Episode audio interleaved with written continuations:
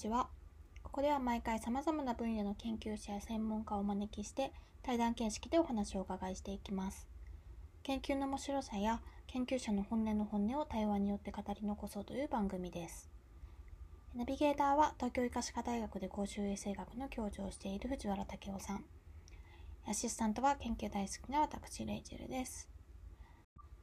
前回に引き続き、日本大学文理学部教育学科教授の末富香織さんの回になります。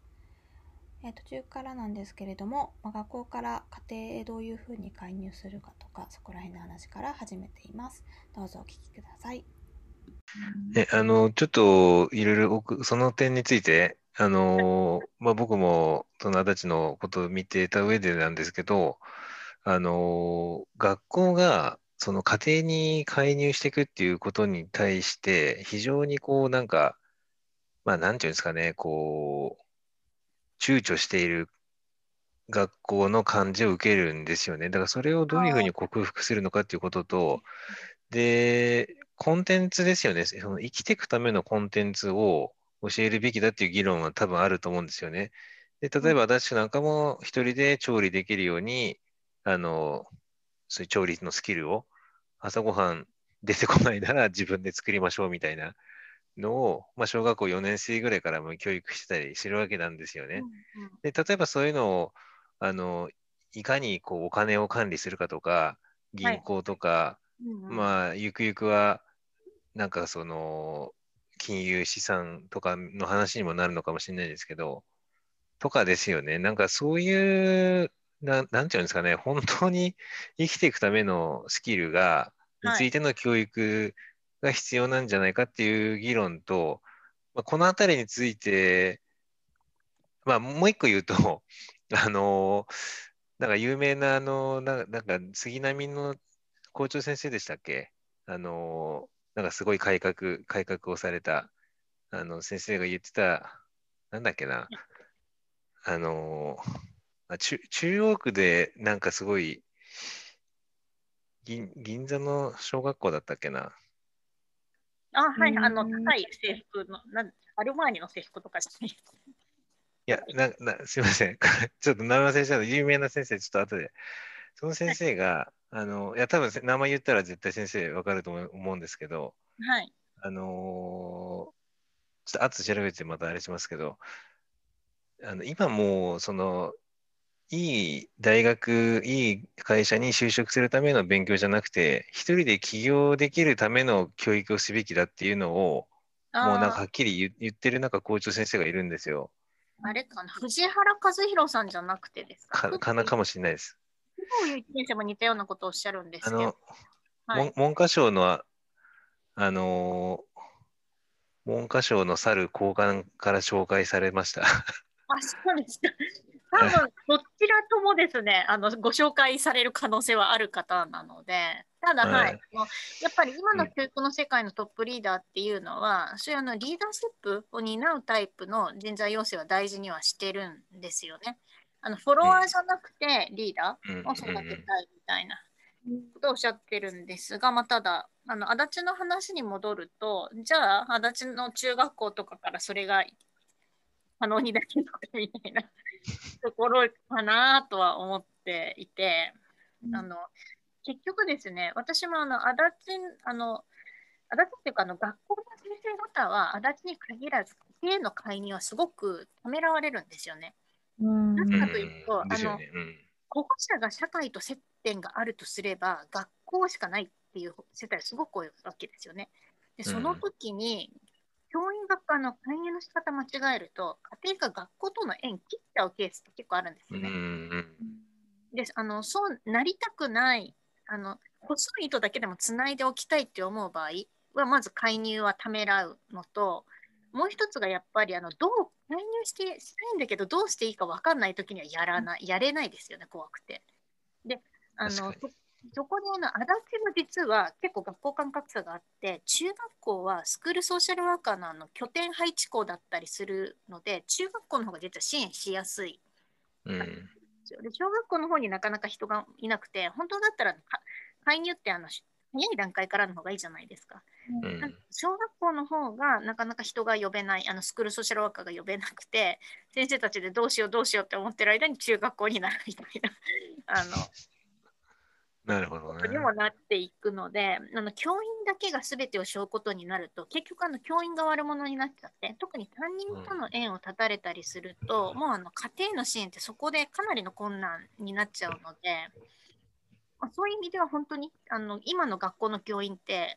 専門職不足もあるのと、やっぱり教員が全部担いすぎちゃってるので、その自分が悪者になったら、あるいは校長も悪者になっちゃったりするので、の時に、本当にこの家庭どうなるんだろうみたい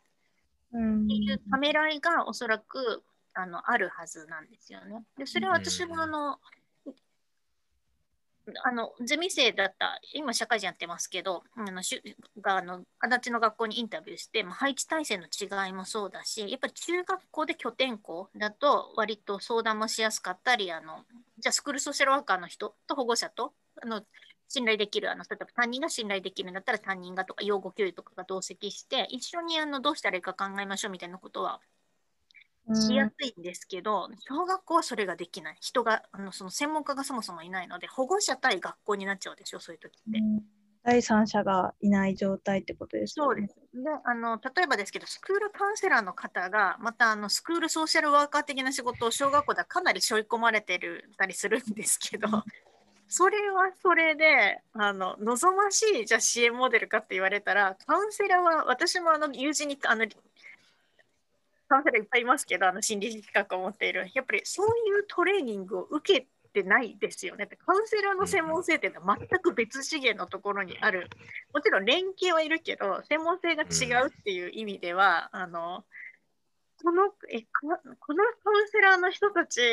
もう自分たちが何やってるかは十分分かった上で、専門性踏み込めざるを得ないって、多分専門性をお持ちの方にとってはストレスでもあるんですよね。目目の前の子供と保護者のためにはそうせざるを得ないけど、じゃあ自分がそれやっちゃっていいのかっていうのは、多分、うんスーパーバイザーとかに喋った時に、絶対、あの、心配される案件なんですよね。でもそ、その葛藤を持ちながらもやらざるを得ないみたいな現場が、あの、足立だけじゃなくて、多分日本中にわんさかあって、っていう、あの、教員の負担の大きさと、その、あまりにも専門的支援ってものを、あの、考えずに、うん。あの非常勤頼みでここまで来た、カウンセラーもソーシャルワーカーも。ことの多分付けっていうのもちゃんとしなきゃいけない。なんで、まあ、私はあの教育財政の専門家ですけど、基本的にあの、まあこの学問やっといてよかったのは、あの人を増やすってことについての専門性は、あの教育諸学の中では一番発揮できるし、そうしなきゃいけない学問なんですよね。うんうんって言った時にまずやっぱ人の問題はすごく大きいと。でただあの学校の先生方のマインドも問題で専門性を生かすみたいな考え、うん発想と行動を取れる人がうん十分多いかって言ったら、どうなんですかっていう。十分多いようには見えない学校もしばしばある。なるほどね。なんかあの、すごい昭和の学校のまま来てて、なんかあの、ししょうもないんですけど、例えばですが、あの担任の教員とスクールカウンセラーとスクールソーシャルワーカーで、保護者が一番あの信頼してるのがスクールカウンセラーだとするじゃないですか。で、その時に、スクールカウンセラーとスクールソーシャルワーカーは、まあ、それでいいよねみたいな割り切るトレーニングを受けてるでしょ。ところが、うん学校の担任って、しばしばなんですけど、スクールカウンセラーの方が人気があるとか思って、なんか嫉妬に似た感情を覚える方が多分しばしばいらっしゃって、なるほど。なんかわかる気がするわかりますかはい。あの、なその丸分かりして自分がなんか一番の窓口じゃなきゃいかんみたいな思い込みを無うん無意識の実は設定しちゃってる方も多くてですね。うん。期待されていなきゃいけないみたいな。そうそうそう。あの、うん認定されてなきゃいけない病みたいな 病とか。なるほで別にうん逆にスクールカウンセラーのが信頼されてるんだったら、もうそれでラッキーぐらいな感じじゃないですか。あのうん。この人をこの問題において信頼するしてくれてるんだったら、あのいろいろコミュニケーションのしようもあるなっていうのが、まあ、専門的支援だとか、あの医療もそうですね、チーム形成ってそういうもので、あのそれぞれのポジションだとか、あの関わりの特性だとか、あのあとあのクライアントの特性見ながら働きかけ方決めていくチーム支援が基本で、文科省もチーム学校とは言ってるんですけど、そのそういうなんだろう、教員の嫉妬心的な何か を想定せずに動かそうとすると多分うまくいかないし、逆には教員の行き詰まり方してることについての理論化っていうのをもうちょっとやった方がいいかなと、あの囲い込み的なあのメンタルだとは思っているんですが、もちろん全員じゃないですよ。やっぱり専門性リスペクトしながらチームでうまく動ける先生方もあの年々増えてるし多いなとは思うんですけれどもやっぱしばしばあの支援がで何かトラブル起きてる案件聞くと、まあ、一つの要因はそう教員がか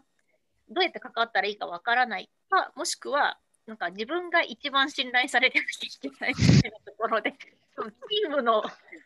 体制にとっては決してあの効果的じゃない発想だとか言動をしてしまっているみたいなところもなるほどね。もあるかなと思います。うんそういう、こう、なんかチ、チームで、それぞれの専門性なり、個性というか、あれを生かしてやっていこうみたいな話っていうのは、教育学の中ではないもんなんですか？割と理論化が遅れてて、だから、うん。なんか私も子どもの貧困対策の本書いてあの学校プラットフォームだとかチーム学校のやり方みたいなのの静岡市のケース？あの静岡市はあの足立区と違って正直あの普通なんですね。普通っていうのはなんか自治体としてすごい投資してるとか本腰入れて学習支援とかじゃないんですけど、そのそんなテンション高くなくても、まあ、スクールソーシャルワーカーの方が教員と一緒に、まあ、研修したりして、まあ、チームワークの作り方みたいなところを、まあ、気にしてますよねみたいなケースストディとか重ねてるんですが、まあ、理論の発展はここうん。実証も理論も発展はここからでじゃあうん。うん連携体制どう作りますか？あの教育におけるチーム援助を福祉の理論じゃなくて教育学の理論として学校のマネジメントの中にどう位置づけますかっていうのは、まあのまだまだこれからの課題。ね、結局教育学も学校と教育の学なので、基本は。うんうんうん子供とあの当事者の学じゃないっていうの子供のための学に、うんうんうん。あの変わらなきゃいけない時には来てるんですが、なるほどね。なか今その転換期にあって、うん。なんか医学、研究者も若い世代多いと思います。なんかい医者っていうか医学って結構こう患者さんが中心にいて、はい。で医者がいて看護師さんがいてまああのいろんなコメディカルの人がいてみたいな結構初期の段階で刷り込まれるんですよね。で医者はまあ医者が中心じゃないっていうのはもちろんですけども、まあ、まあ場合によってはリーダーでもないかもしれない。ええっていう、あとね、専門性も、なんかお互いの専門性にはもう絶対にこうなんか口出ししないみたいな不可分は結構研修の時に刷り込まれるんですよね。うんうんまあ、あとはこう、最初に見たかんあのドクターが主治医、主治医の意見がもう絶対で、文句も言わないけど責任もその主治医の責任みたいなのは結構刷り込まれるんですよね。なるほど。うん、まあ、まあ、ある意味こう、一人で抱え込まないっていうことでもあると思うんですけど、うん。そうですね、だから例えばなんですけど、あのそのチーム学校だとか学校プラットフォームによる子ども支援の場合、じゃあ主治医に当たるのが誰かからすら、うん、多分人によって見解が違うので、自治体によっても見解が違うはずで、あの私自身は基本的に権限上、校長じゃないと判断できないことなんで、権限上校長だとしても、ただやっぱケースごとにあのリーダーを決めるべきで、できればまあ常勤型配置になった時のスクールソーシャルワーカーがそこのリーダーシップと判断の権限を持たなければ、今、なんか沈んでるケースいっぱいあるわけで、支援が滞ってるだとか、あとあの、野田市のあの、虐待あの死した女の子の事件みたいに結局問題が発見されても責任を負わないあの負う大人が一人いなかったために親の虐待の犠牲になってしまうみたいなケースがいっぱいあるわけなので、うん。責任体制の問題から実は整理していかなきゃいけないんですよね。そうですよね。はい、だからあの権限上の責任を校長とスクールソーシャルワーカーで分散させていく。うんうんというやり方を多分将来的にはした方がよくて、まあ、ただそれもまだ一あのきちんと検討されてない。なぜなら常勤化できる見通しが立ってないので、できない。財財政、財政ですね。はいまあ、ただ常勤化したいと思って、毎年あの概算要求に合わせて文科省にお願いしますとは言ってるんですけど。やっと最近ちょっと風が吹いてきたかなぐらいですね。うん必要なのに予算措置されないっていうのは本当におかしいことで、うんうんうん。なるほどですね。なんかやっぱりそこの理論がまだしっかりあれしてないから、教育学部のカリキュラムの中にもチーム学校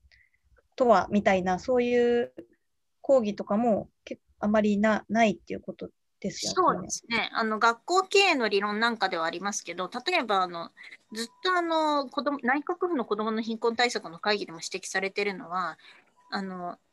学校の教員が貧困の子どもたちの実態だとかあの特に予防的なかあの支援だとか介入っていう概念を学ばないあとはあのチーム学校もそうですけど、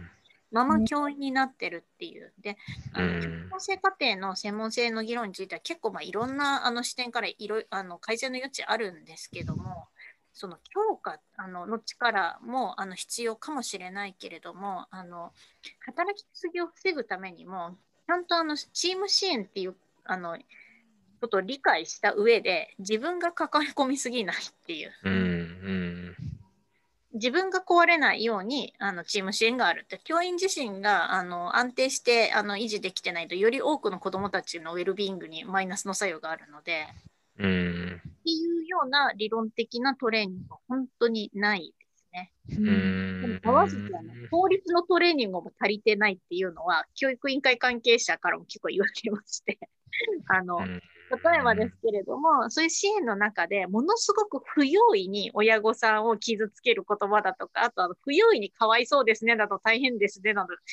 同情してしまうと、それって結局人権侵害行為には相当してしまう時があるじゃないですか。うんうんそれを記録して報告するところっていうのが法律主義の基本なんですね。文書主義と法律主義っていうのはセットになってて、で常にあの学校とか教育委員会っていうのは、まあ保護者に介入する限りに訴訟リスク抱えてて、それは病院も同じじゃないですか。で病院の場合だからカルテがあるわけですよね。うんうん今、カルテは電子化されてて、本当にいろんな情報が、あの一気に、まあ、出てくると。な私の場合はずっと日大病院にかかりつけなんで、あのずっと日大病院やってて、あの 何の精密検査で引っかかって、あの、あの精密検査受けて、あの異常なしなのですね。あとあの、ポリープ切った時の多分お腹の中の写真を見せていただくあるんですけど、意外と綺麗だみたいなのを含めて全部一人のデータがあるわけですよね。例えばそういうふうにデータ集約型の仕組みにもなってないと。で、情報が分散してたりして、あの、でそれをあの次の時代の学校経営でどうしていくかみたいなビジョンもなく、あの現在まだチーム体制もそうだしっていうあの新しい知識の体系っていうのがまだ見出す努力っていうのも不十分なんだろうと思ってます。なるほどね。あの、ギガスクールで、今、うちの子たちも、小1の子もなんかパソコン持って帰ってくるんですけど、はい。で、まあ、今日もちょっと、うちの娘が熱出して休んだんですけど、なんか休ませるのも今までだったら連絡帳をなんか友達ん家まで持ってって、学校に持ってってもらって、学校は一切電話は受け付けませんみたいなのが、そのパソコンでもう超簡単に欠席の連絡できたんですよ。で、これってなんか学校がこうデジタルにこう家庭との連携を持てたりとかっていうのって、まあ、貧困だったりこう孤立した子どもの把握とか、まあ、それこそさっき議論してたようなカカルテ化みたいなはい。いう話につながっていい面もあると思いつつ、まあ、医者お医者さんもこう高齢のお医者さんは電子カルテに今でも悪戦苦闘してるみたいな まあ、はい。意外もありつつ、なんかその辺をどういうこう明明暗というか、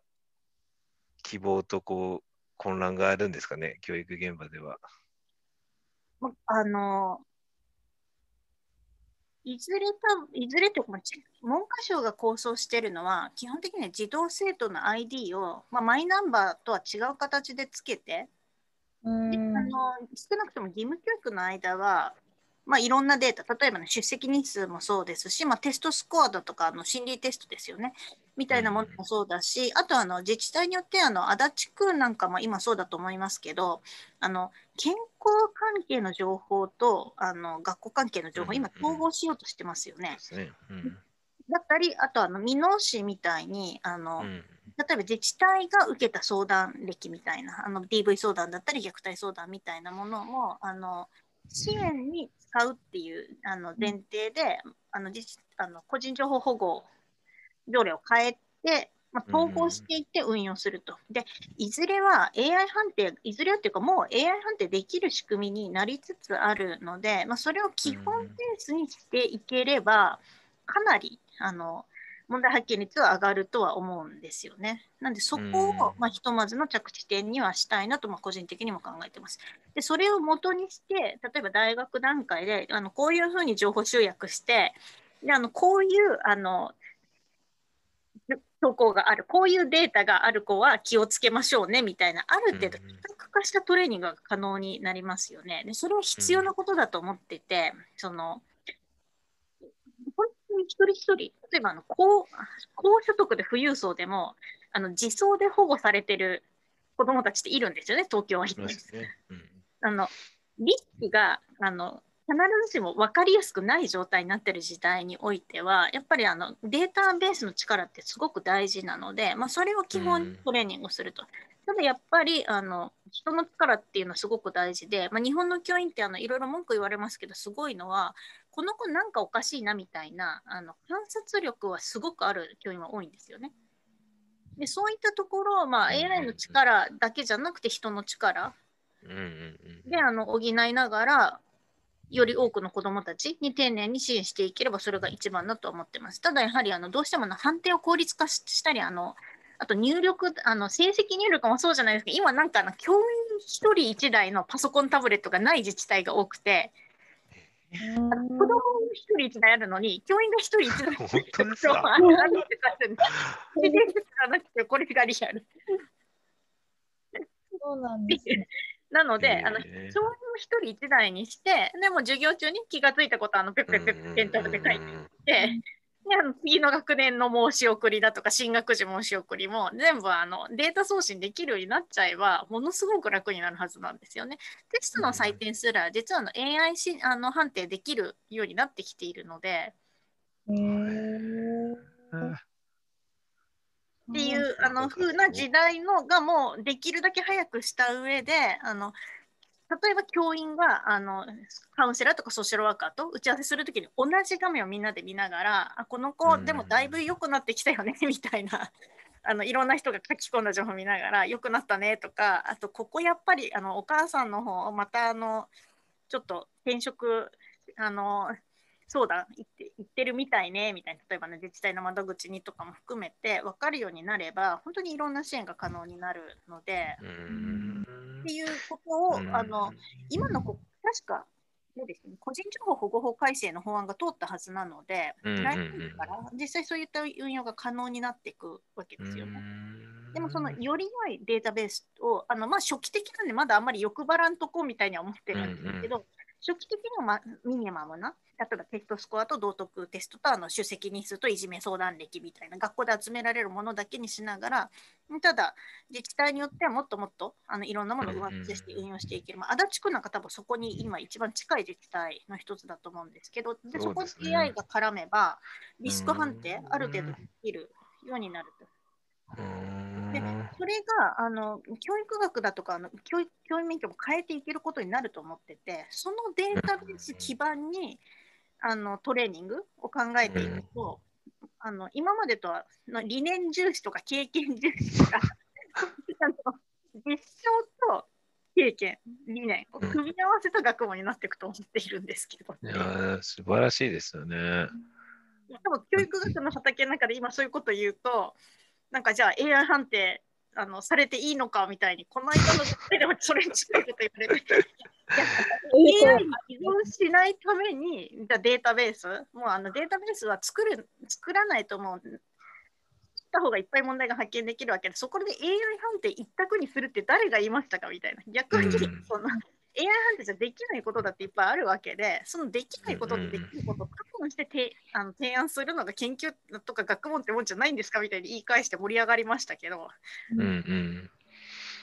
まあ、あくまでも補助ですからね、AI は医学でもそうですけど、やっぱり、え補助があったら楽になるっていうことですからね。基本は教師データは人間の判断だと思いますけどね。結局あの、医学あの、私は今医療モデルかなり今参考になるなと思って、もうちょっとあの、うん。子ども庁とかが落ち着いたらあの、改めて藤原先生にもあの文献とかあの教えていただきながら勉強したいなと思ってるんですが、結局別にデータとか、あの、が全てじゃないですよね。検査だとか、あのじゃあ例えばあのこの治療してどうだったみたいなあのよあの経過も全部数値化されますけど数値が全部じゃないっていうのはすでに医学が表明してるわけで、別に医学の分野がリストラされてるかって言ったらそうじゃなくてあの綿密に検証できて治療できていろんな技術が発達すればするほどどんどん。そこに人材があの集約されていく。うんあの世界になってるじゃないですか。学校だって同じことが起きるはずなのに、その。その前でなんか止まってんですよね。あの AI いやよし悪しいやあのそうじゃなくてね、子供のためにじゃあどうすればいいかと、教員があの人間らしく働いて、より効率的にデータ入力とか成績入力とかできて、うんでその浮いた時間で自分を大事にしたり、あの子供と丁寧に関わったりできるようにするみたいな次のイメージを持っておかないと、なんか、なんでしょうね、子供の貧困対策もあのに学校が関わるにしても、学校の側の進化が起きないっていう。うん。うんのが、あの今の一番の危機感、あの教育学の研究としてそこに危機感を感じて。あの、だ誰か、誰だったかな、ある大学の先生から、日本の教、文科省は、もう平安時代から変わってないから、すごい 古いんだよって言われたことが。あって、なんでなんか、なんとか省っていうのがもう平安時代からあるのがこう連綿と続いてるんだみたいなことを話してた先生がいて、えーって、それは変えるのむずいなみたいな。あのなんか私もちょっと最近文科省についてのご指摘受けること多くあるんですけどよく言えばすごい真面目なんですよね。やっぱ通うん皆さん来られるので逆に言えばあの、うん。飛躍が苦手。うんうんあのねどうしてもあの成長とか発展っていうのは非連続な部分があると思うんですがなんかものすごい連続性を重んじられるので、やっぱな非連続るほどね。な変化っていうのは起きにくい組織ではあるかなとは思ってますね。うん、であとあのやっぱり文科省に関わっておられる民間教育産業の方がおっしゃっておられるのはこんなユーザーとあの働き手あの会社で言えば教員が社員に当たるわけじゃないですかこんなあのユーザーである子どもとあの社員を大事にしない組織はめったにないみたいな感じで。本当ですよね。自分も文科省関係者じゃなあの一応休憩しいんですけど文科省の中で働いてないのにあなんかすいませんみたいな。なで私謝ってるんだろうな。るほどね。まあ、ただそれもちょっとずつは変わろうとしててあの、うんうん。一番最近見た関係文書だったあの官邸のあの教育体制実行会議っていう一応総理直属のあの組織があるんですけど、まあ、そこで6月の最初に先週かあの提言出たと思いますけれどもあのやっぱり子どものウェルビーイングっていう言葉を結構強調してて多分あの日本の教育改革市場でいうとこんな子どものウェルビーイングをあの強調した文章を初めて見たみたいな 感じ。でえー。子供あののウェルビーイングを大事にするっていうことが基本理念の一つに入ってきてるのともう一つがやっぱりデータ駆動型社会。うんうんで、教育ビッグデータ活用しましょうっていう、さっきあの私が言ったみたいに、やっぱ一人一人のデータもそうだし、まあ、学校ごとだとかもそうですよね、学年ごとにあの年次進行でその子たちどうなってたかみたいなのが、あの集団としても個人としても検証したり活用できるっていううん。基盤にしているので、まあ、っていう意味ではあの進化の兆しはなくはない。あの下側は文科省でも書いているので、うんいう意味で新しい発想にも変わろうとしている人たちもまあ出てきていると。であのちゃんと、あの教員の働き方改革を一応なんとかしようとして、あのハッシュタグ教師のバトンっていう。ありましたね。で初めて大炎上したやつがあって、私ちなみに教師のバトン応援団の一人なんですけど、あ、そうなんですね。あの すごい。教師のバトンがでもすごいのは、あの教師の声を聞こうとしてるってことなんですよね、文科省が今まで無視してきた。校長会と組合しか言うこと聞いてこなかったあの文科省が初めて普通の教師の声を、なんかいい声をあのそなんかひ引き出そうとして教師のバトンを始めたんですけど、あのそんなわけないだろうってあの 思いだなんで、考え、そんな、あんな悪わ悪いことを書かれるって思って全くなかったってことですよね。いや私は一応あの事前に相談を受けたとき、インスタとか限定でいいんじゃないとか言ってみたんですけど、いや、ツイッターで、はい。どどんな悪いこと書かれたんですか？教師のバトン。あんまり知らないですけど。ツイッターでハッシュタグ教師のバトンで探していただく、あ、ツイッターだけじゃなくて、あの、普通に Google とか Yahoo 検索でも、はハッシュタグ教師のバトンで探すと、本当な、なんていうか、学校現場ってこんだけひどいんだとか、ああ、そういう、そういう意味ですね。それやってる人の批判じゃなくて、はい。現場の報告がたくさんあで、はい。文科省は何のためにこんなことやってんだとか批判もあるんで。すあけ 私は文科省を励ましてて、もうこれ歴史的な出来事で、今まで普通の教師の声なんか聞いてこなかったあなたたちが、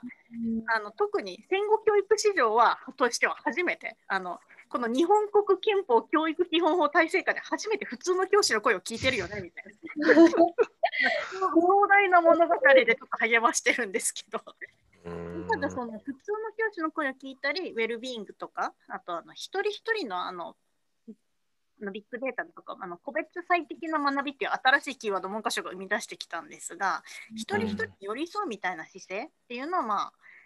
大事にし始めてることは確かで、うん。うん。ただそれを支えられるあの、まあ、例えばさっき言ったみたいなデータ生かしてじゃあチームどうするのかとか教師の専門性はうんそこでチーム体制の中でどう変化すべきなのかみたいなところまでの議論っていうのはなかなか進んでないと。うん。うん。その文科省の進化の方が多分今早い段階になってうん学問として相当危機感を持って議論リードしていかたりそのデータ設計だとかデータ活用の方向にかなり大きい形であの軽減していかないとおそらくですが、うんうん。あの学問としての権威もなくなっていく、あうん。の信頼社会からの信頼とか教師からの信頼もなくなっていくんだろうぐらいうん。には私は思ってるんですけど、この危機感共有とか、あとその、